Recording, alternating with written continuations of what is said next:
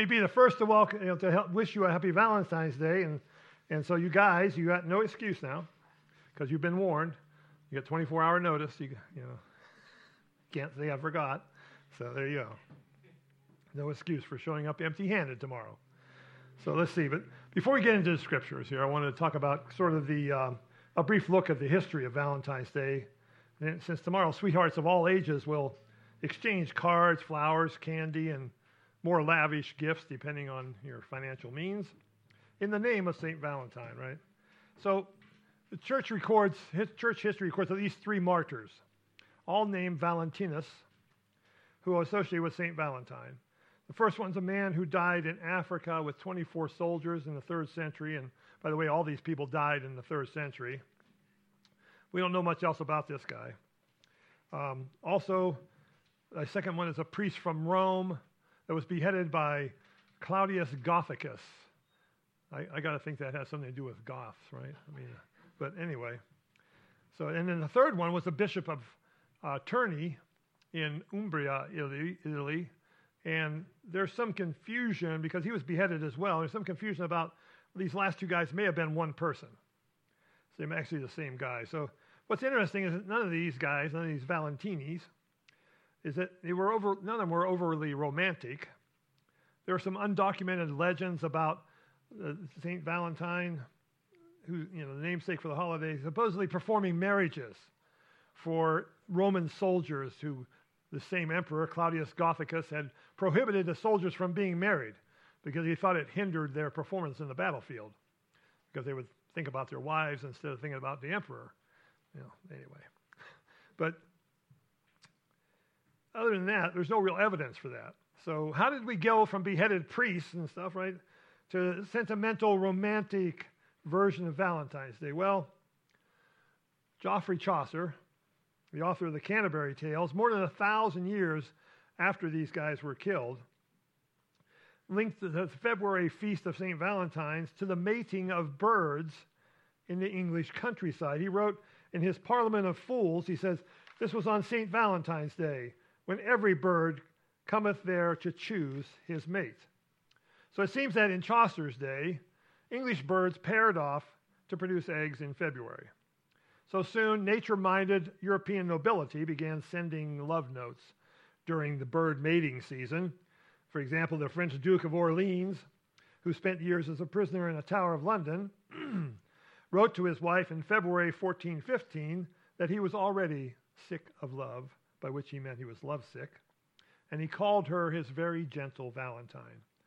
English audiences embraced the idea of February being for love, and Shakespeare, uh, her lo- love Ophelia, spoke of herself as Hamlet's Valentine. So, in following centuries, English men and women began to using February 14th as an excuse to pen verses to their love objects. Industrialization made that easier with mass produced cards adorned with smarmy poetry. And then came along Cadbury and Hershey's and the other chocolate manufacturers marketing sweets for one's sweetheart on Valentine's Day. So today, shops everywhere in America, and the U.S., and you know, uh, England, around the world really decorate their windows with hearts and banners proclaiming the annual Day of Love.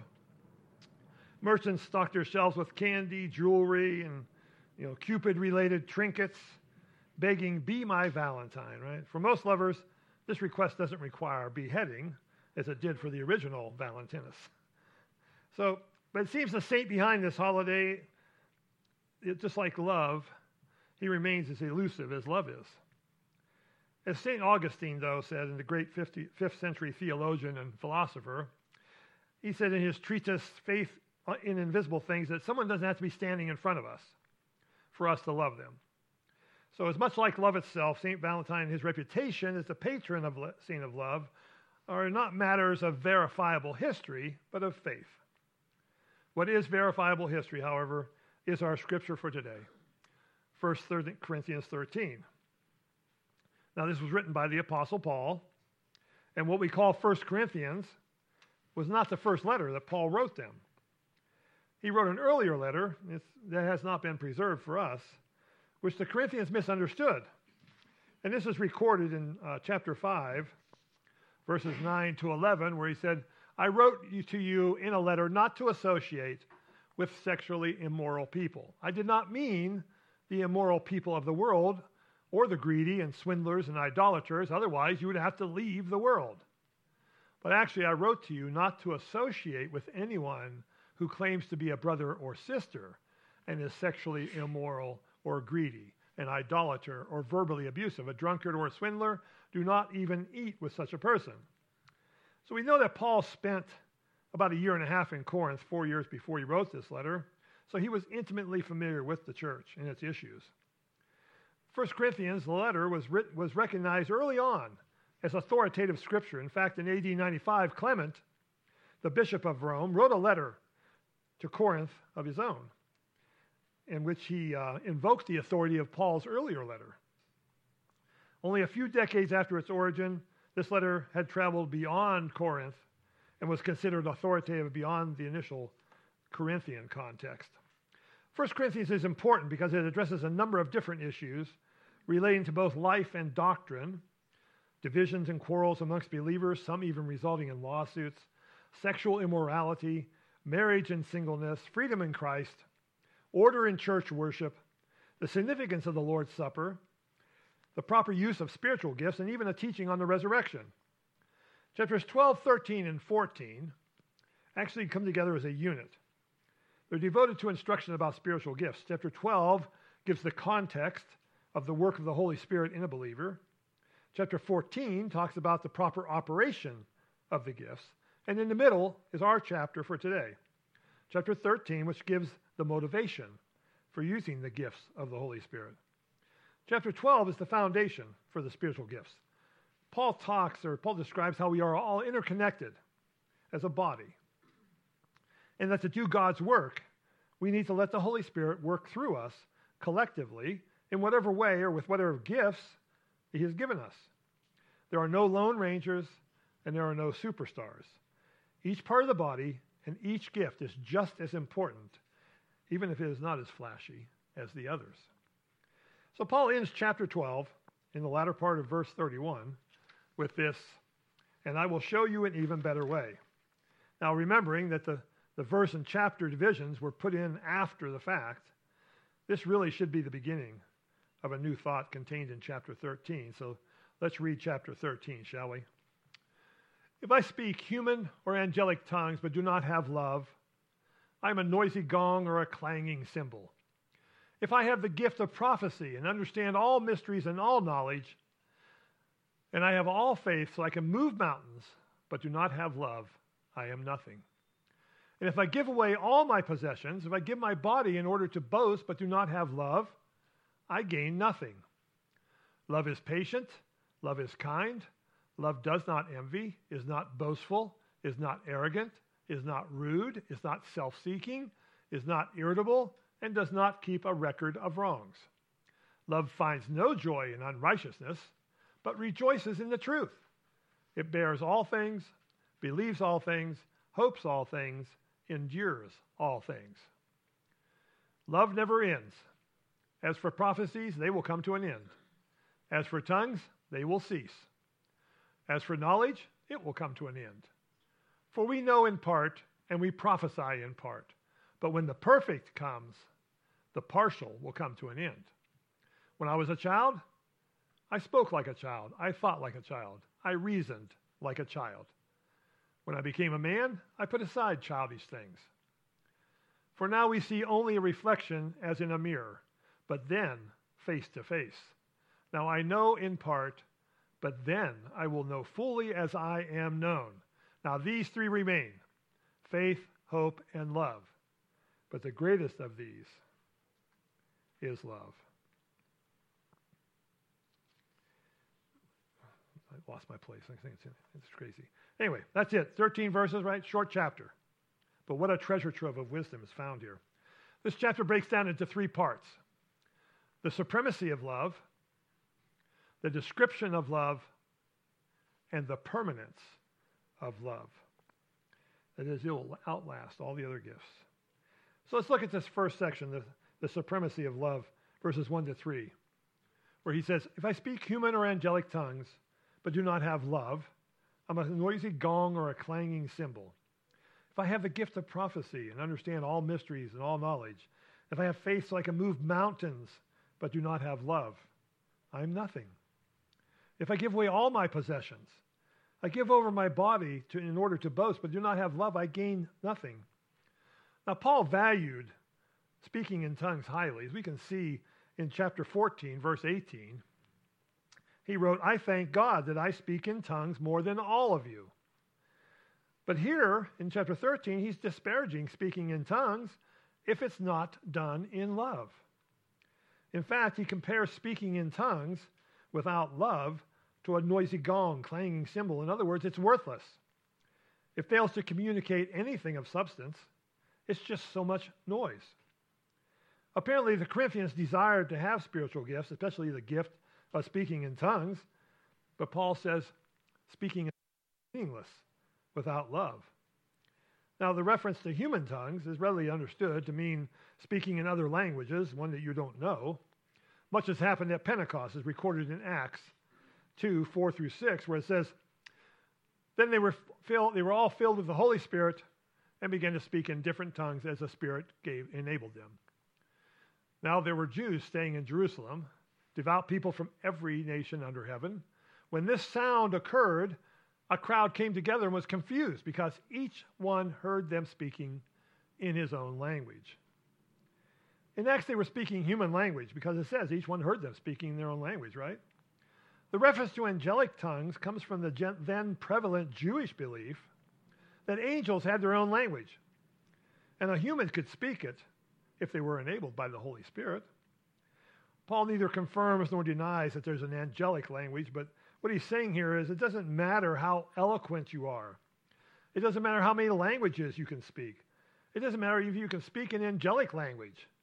If you don't have love, it's all gibberish.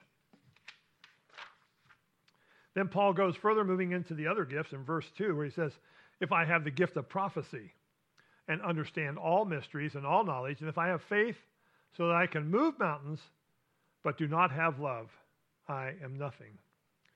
Now, Paul considered prophecy to be even more to be desired than speaking in tongues.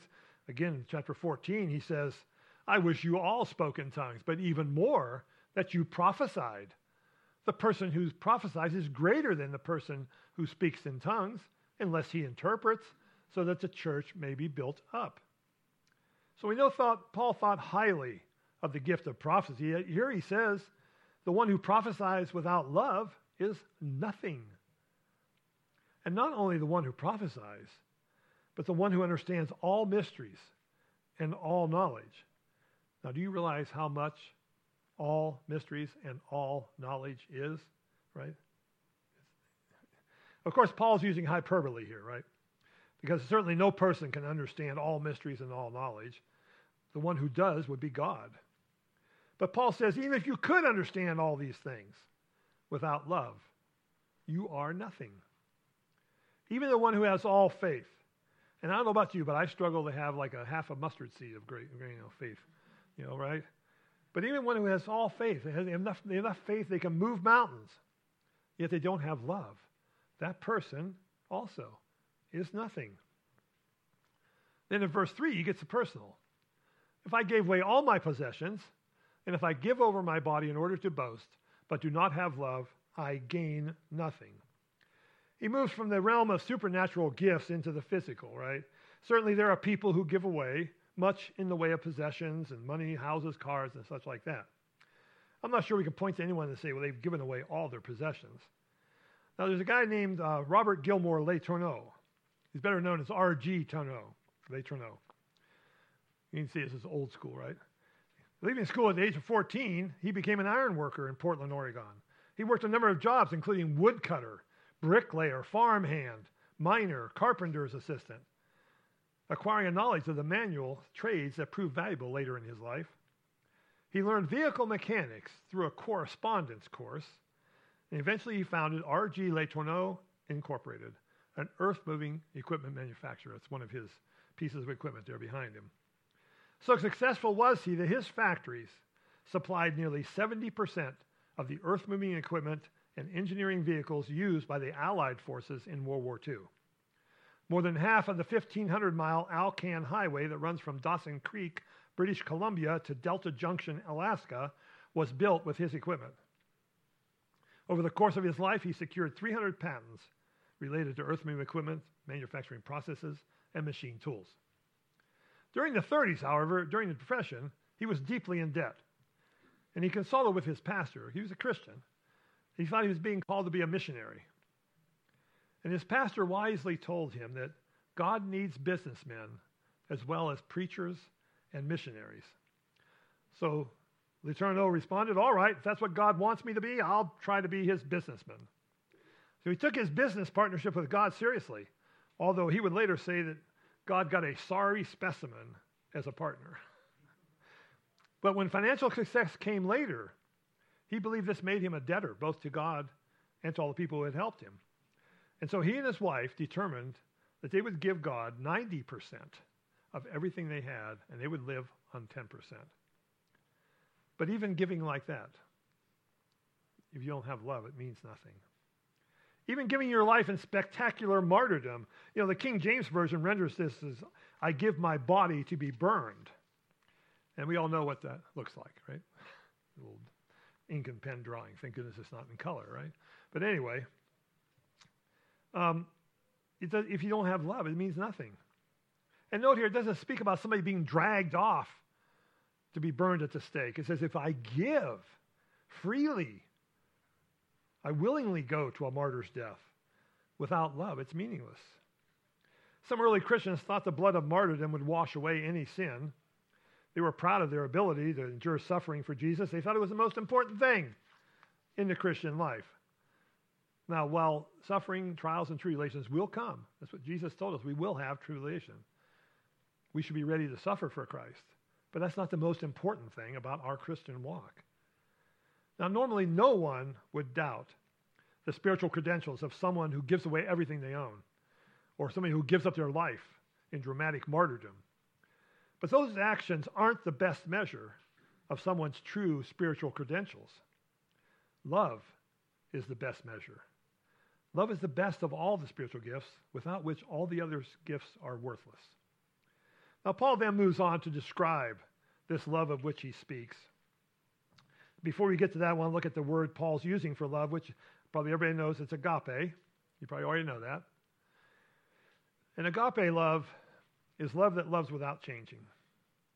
It's a self giving love, no demands, no repayment. It's so great that it can love the unlovable and the unappealing. It's love that loves even when it's rejected. It gives love because it wants to love, not to receive anything.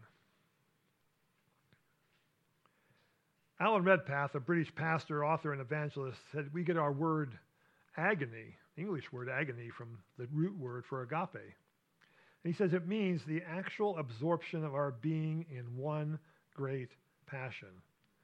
And strictly speaking, we can't say agape is God's love because men in the Bible, in John 3 and 1 John 2, it says men, men agape sin and the world. But it can be defined as a sacrificial, giving, absorbing kind of love. This word has little to do with emotion, as much to do with self denial for the sake of another. Now, we can read this chapter and think Paul's saying here that if we're unfriendly, then our lives mean nothing. But that's not what he's saying here. Agape is not really friendliness, it's self denial for the sake of another. So let's go on to the description of love here. In, chapter, in uh, verses 4 through 7, he says, Love is patient, love is kind, love does not envy, is not boastful, is not arrogant, is not rude, is not self seeking, is not irritable, does not keep a record of wrongs. Love finds no joy in unrighteousness but rejoices in the truth. It bears all things, believes all things, hopes all things, endures all things. So here we find seven things that love is and eight things that love is not. But first, note that he describes love with action words, not mushy, sentimental things. He's not writing about how love feels. He's writing about how you can see it in action. True love is always demonstrated by action. So, first, what love is. Love is patient. This comes from two Greek words, long and tempered. Vine's expository dictionary says patience is self restraint in the face of provocation, the opposite of anger. You have a short fuse? You get easily frustrated when things don't go your way or they don't happen fast enough for you? Do you retaliate easily and quickly against those that hurt you? That's the opposite of patience, okay? And I know, because God is working on me to, develop, to develop patience. Just good thing Donna's not here. She would go, Amen. So, the ancient preacher John Chrysostom said, These Greek words describe the man who is wronged and who easily has the power to avenge himself, but he won't do it because of mercy and patience. This is the kind of love we see in the way God treats us in 2 Peter 3 9. The Lord does not delay his promise as some understand delay, but is patient with you, not wanting any to perish, but all to come to repentance. Now, bringing it to us, it means patience means we should wait out trouble. We don't strike out against adversity. We don't run from trials and tribulations. We don't run from God. We reflect God's love for us by being patient with others. Next, love is kind. When we have and show God's love, it will be seen in simple acts of kindness.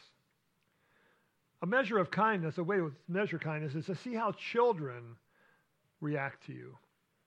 Because children won't receive from or respond to unkind people. The Greek word for kind really means to show oneself useful. So, taking patience one step further, not only are you long tempered against trouble, but you actually reach out in your troubles to benefit someone else. Most of the time, we think about what's in it for me. But kindness thinks, what can I do to benefit you? That is love. Jumping to the second half of verse 6 and all of verse 7, he has love, rejoices in the truth, bears all things, believes all things, hopes all things, endures all things. So here we have the other five things that love is.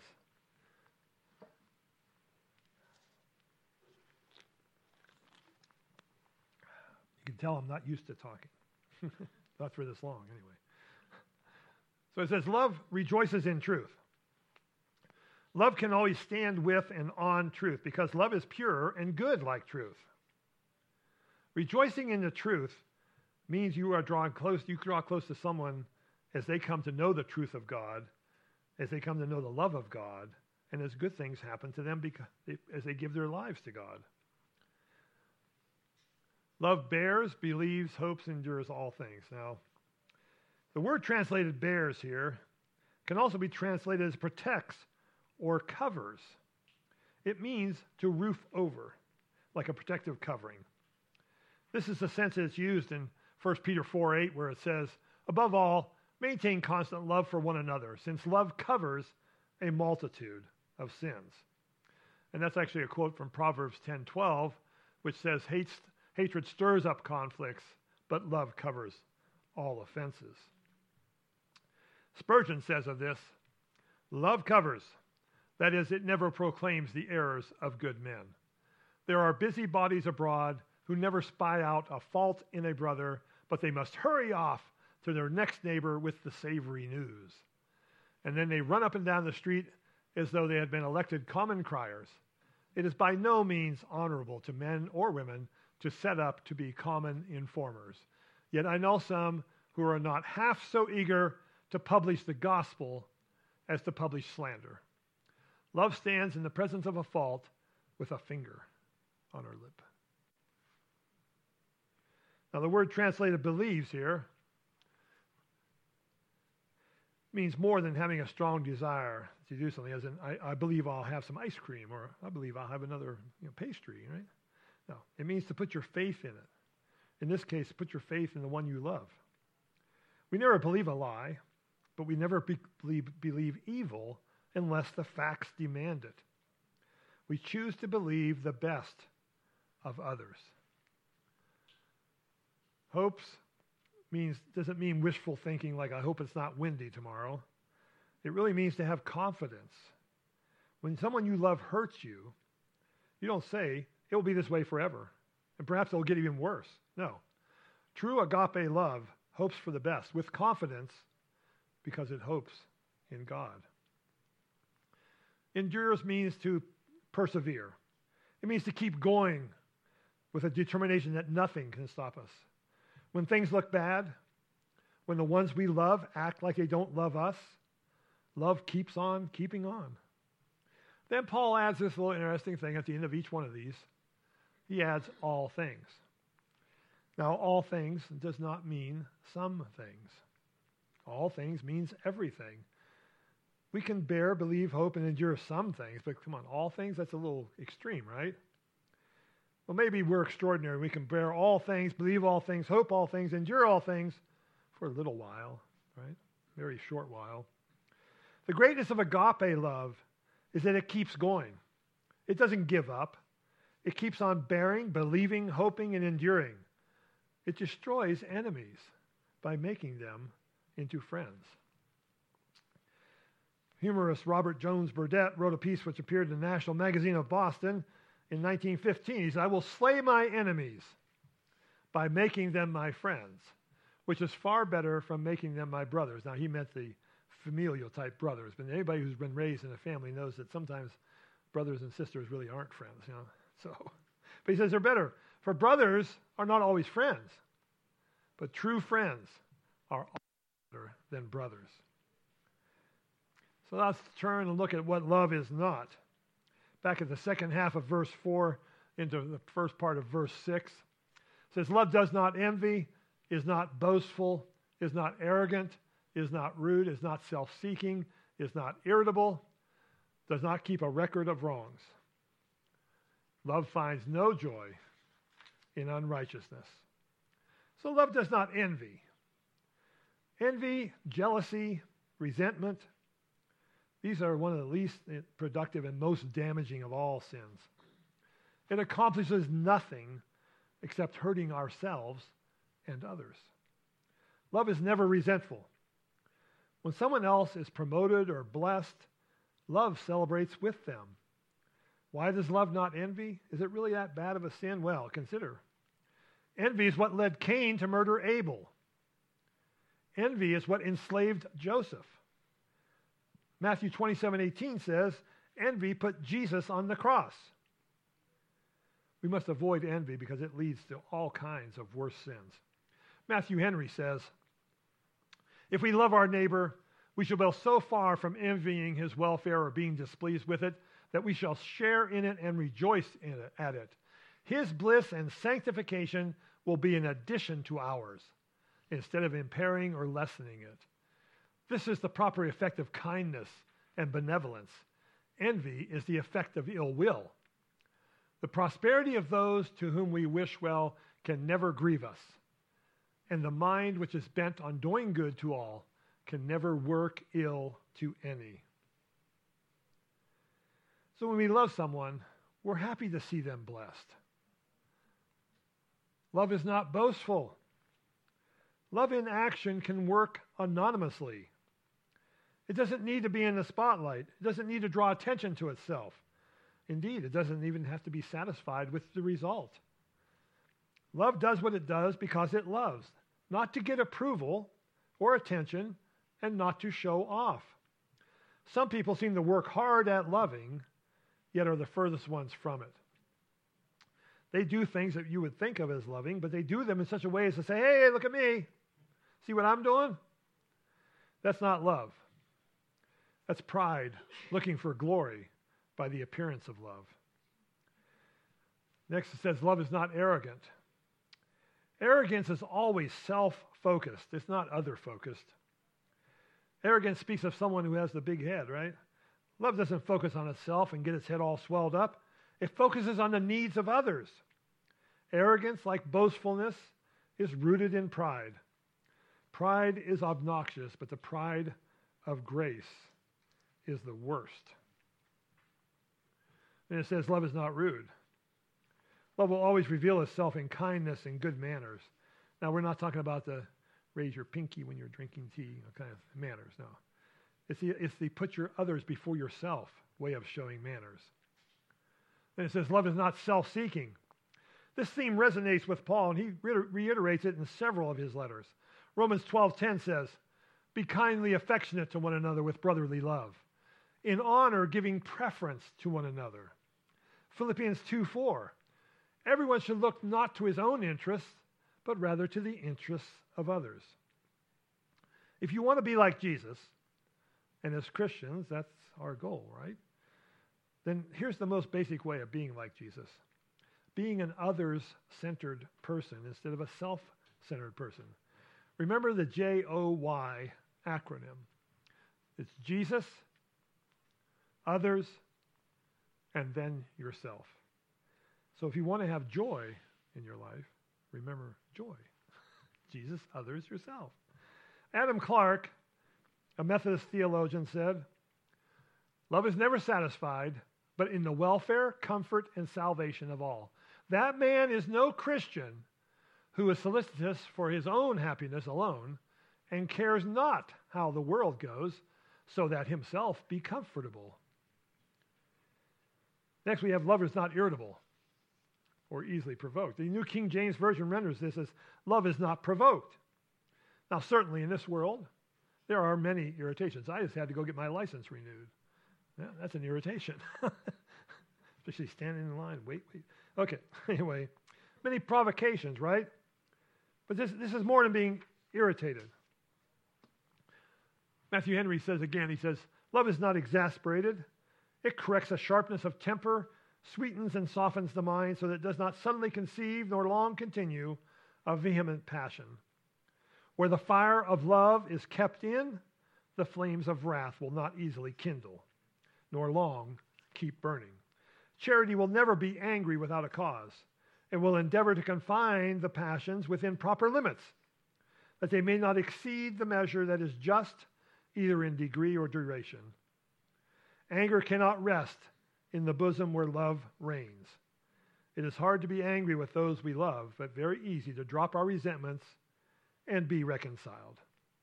We need to remember Moses, who was kept from going into the promised land because he became provoked, exasperated with the Hebrew people.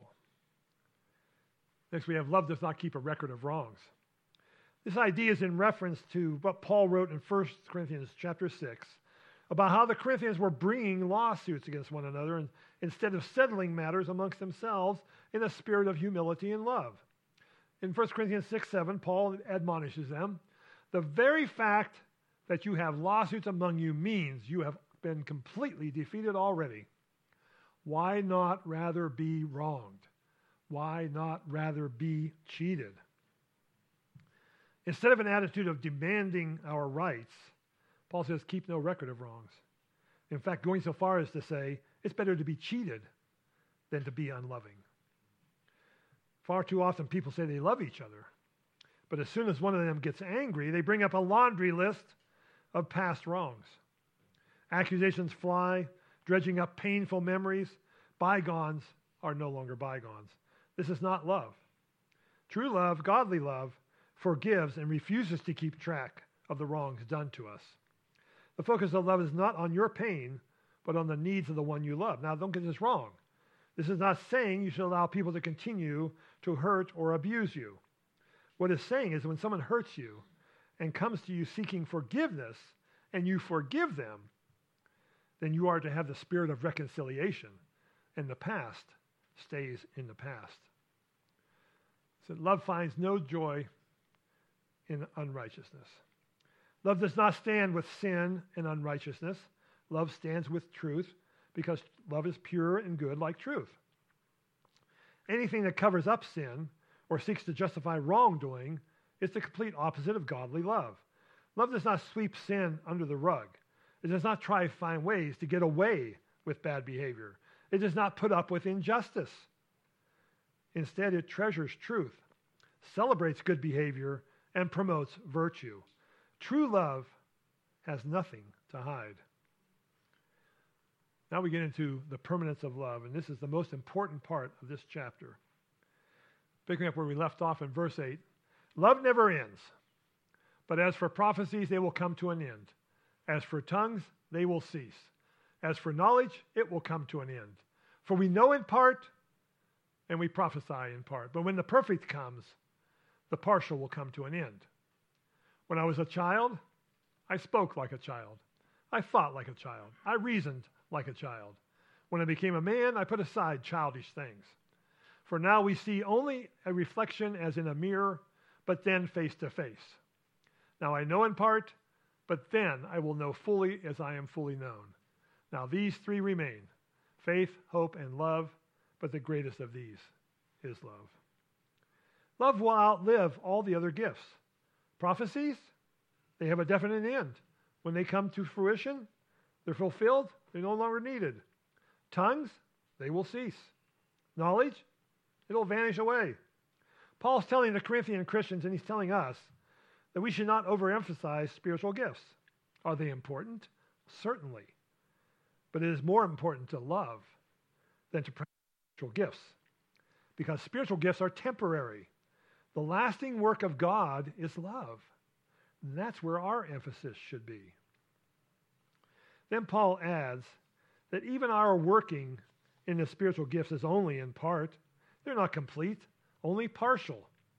The gifts of the Holy Spirit are good for the present time, but they're not permanent. They are imperfect gifts for an imperfect time. Paul even points out the time when the gifts will cease, when the perfect comes. Now, some people believe that this, the cessation of spiritual gifts, was after the time of the apostles when the New Testament was completed. But the vast majority of Bible commentators and theologians agree that the phrase, when the perfect comes, means when we are in the eternal presence of the perfect one. That is, when we are with the Lord forever, either because Christ has returned or we have been promoted into the eternal. Paul then gives two illustrations of the temporary nature of these. verse 11, he has, When I was a child, I spoke like a child, thought like a child, I reasoned like a child. When I became a man, I put aside childish things. Just as childish things are appropriate for children, the spiritual gifts are appropriate for our present time, but they will not be appropriate forever. As the song Puff the Magic Dragon says, oh, I'm, I'm, dating myself, huh? Okay, you don't know Puff the Magic Dragon was a song written by Peter Yarrow of Peter, Paul, and Mary. They were an American folk music group back in the 60s, had a resurgence in the 80s. Anyway, this song's about an imaginary dragon, the titular Puff, and the boy who dreamed him up, little Jackie Paper. Anyway, the, pertinent lyrics for us today are A dragon lives forever, but not so girls and boys. Painted wings and giant's rings make way for other toys. Children grow up, they mature, and hopefully become productive members of society. So also will we mature. When we join the Lord in heaven, we shall be mature. We will put the things of our childhood behind us. Now, Paul's not saying that if we're spiritually mature, we don't need the spiritual gifts. But he does say that if we are spiritually mature, we will not emphasize the spiritual gifts at the expense of love. He gives us a second illustration in the first part of verse 12. For now we see a reflection as in a mirror, but then face to face. When we can see Jesus fully, face to face, and not as a poor, distorted reflection, our need of spiritual gifts will vanish. And so the gifts will cease. Just as we have outside lights that turn off when the sun rises, the gifts of the Holy Spirit will be completely overshadowed by the presence of Jesus. Now, face to face describes complete, unhindered fellowship with God.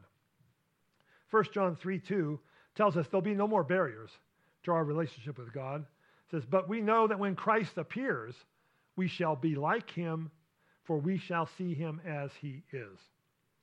And the mention of the mirror may be confusing to us today because we have really nice mirrors that have silver on back them and all that you know, back in the ancient world, the mirrors were polished metal, and they were very, very poor mirrors. The image was always unclear and distorted.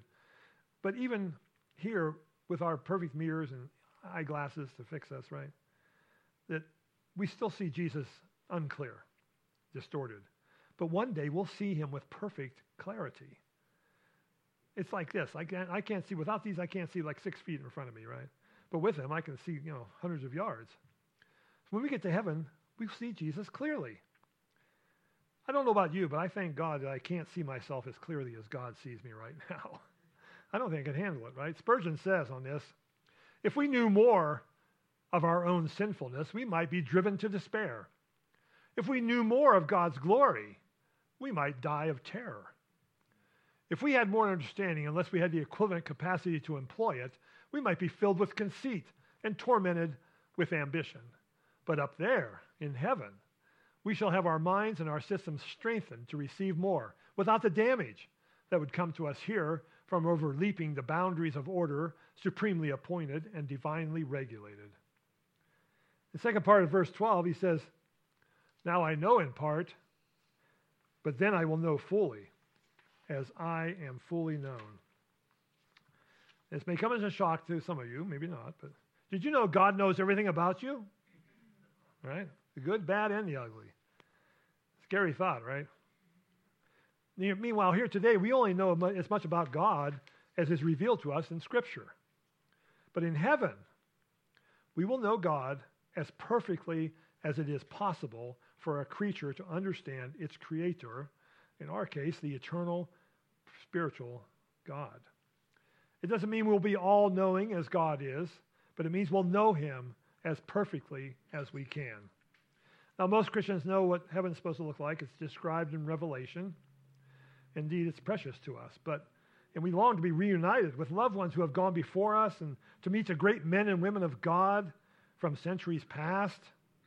We want to walk the streets of gold and see the pearly gates, see the angels around the throne of God.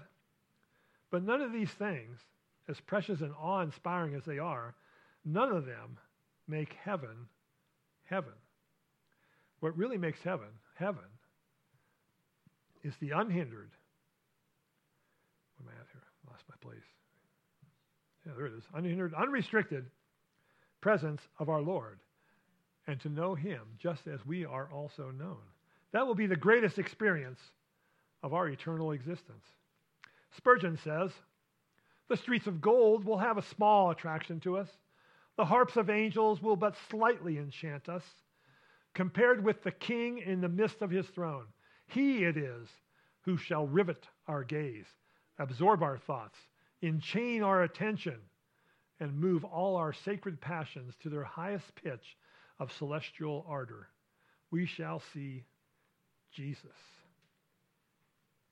Verse 13 provides a summary of the permanence of love. Now, these three remain faith, hope, and love, but the greatest of these is love. The three great pursuits of a Christian life should not be miracles, power, and gifts. They should be faith, hope, and love. Spiritual gifts bestowed by the Holy Spirit are precious and useful but they were never meant to be the goal of our Christian lives. We are to pursue faith, hope, and love. We need to ask ourselves what is your Christian life focused on? What do you really want more of? If the answer is not faith, hope, and love, then we need to make God's priorities our priorities and put our focus back where it belongs. Faith, hope, and love are so important that they're emphasized throughout the New Testament Faith appears 450 times, hope 160 times, gift 100 times, but the word love appears over 500 times. So you can see where the emphasis is. So Paul announces love as the greatest of the great. And there are several reasons for this. When we're in heaven, faith and hope will have fulfilled their purpose, but love will continue even grow throughout all eternity. This is because when we're face to face with God, we won't need faith. We won't need the hope in the coming of Christ when he's already come back and we're with him. Faith and hope are not part of God's character, but love is. This is I, I was taken aback by this. I had to research this. But you know, God doesn't have faith like we do. Because God never needs to trust in anything outside himself. And he doesn't have hope as we do. Because we hope for things because we don't know what's going to happen. But God knows all things. He's in complete control. He knows the end from the beginning. The most, the, you know, the best way why love is greatest of all, the best reason, is because God is love and he always will be. Paul's not telling us to choose here. We can only have one of these faith, hope, or love. Paul's emphasizing the point that spiritual gifts are meaningless distractions without love as the motive and goal. Faith and hope themselves are meaningless without love. If we lose love, we lose everything. One of the best ways to understand this is to take this chapter, every time you see love, replace it with Jesus.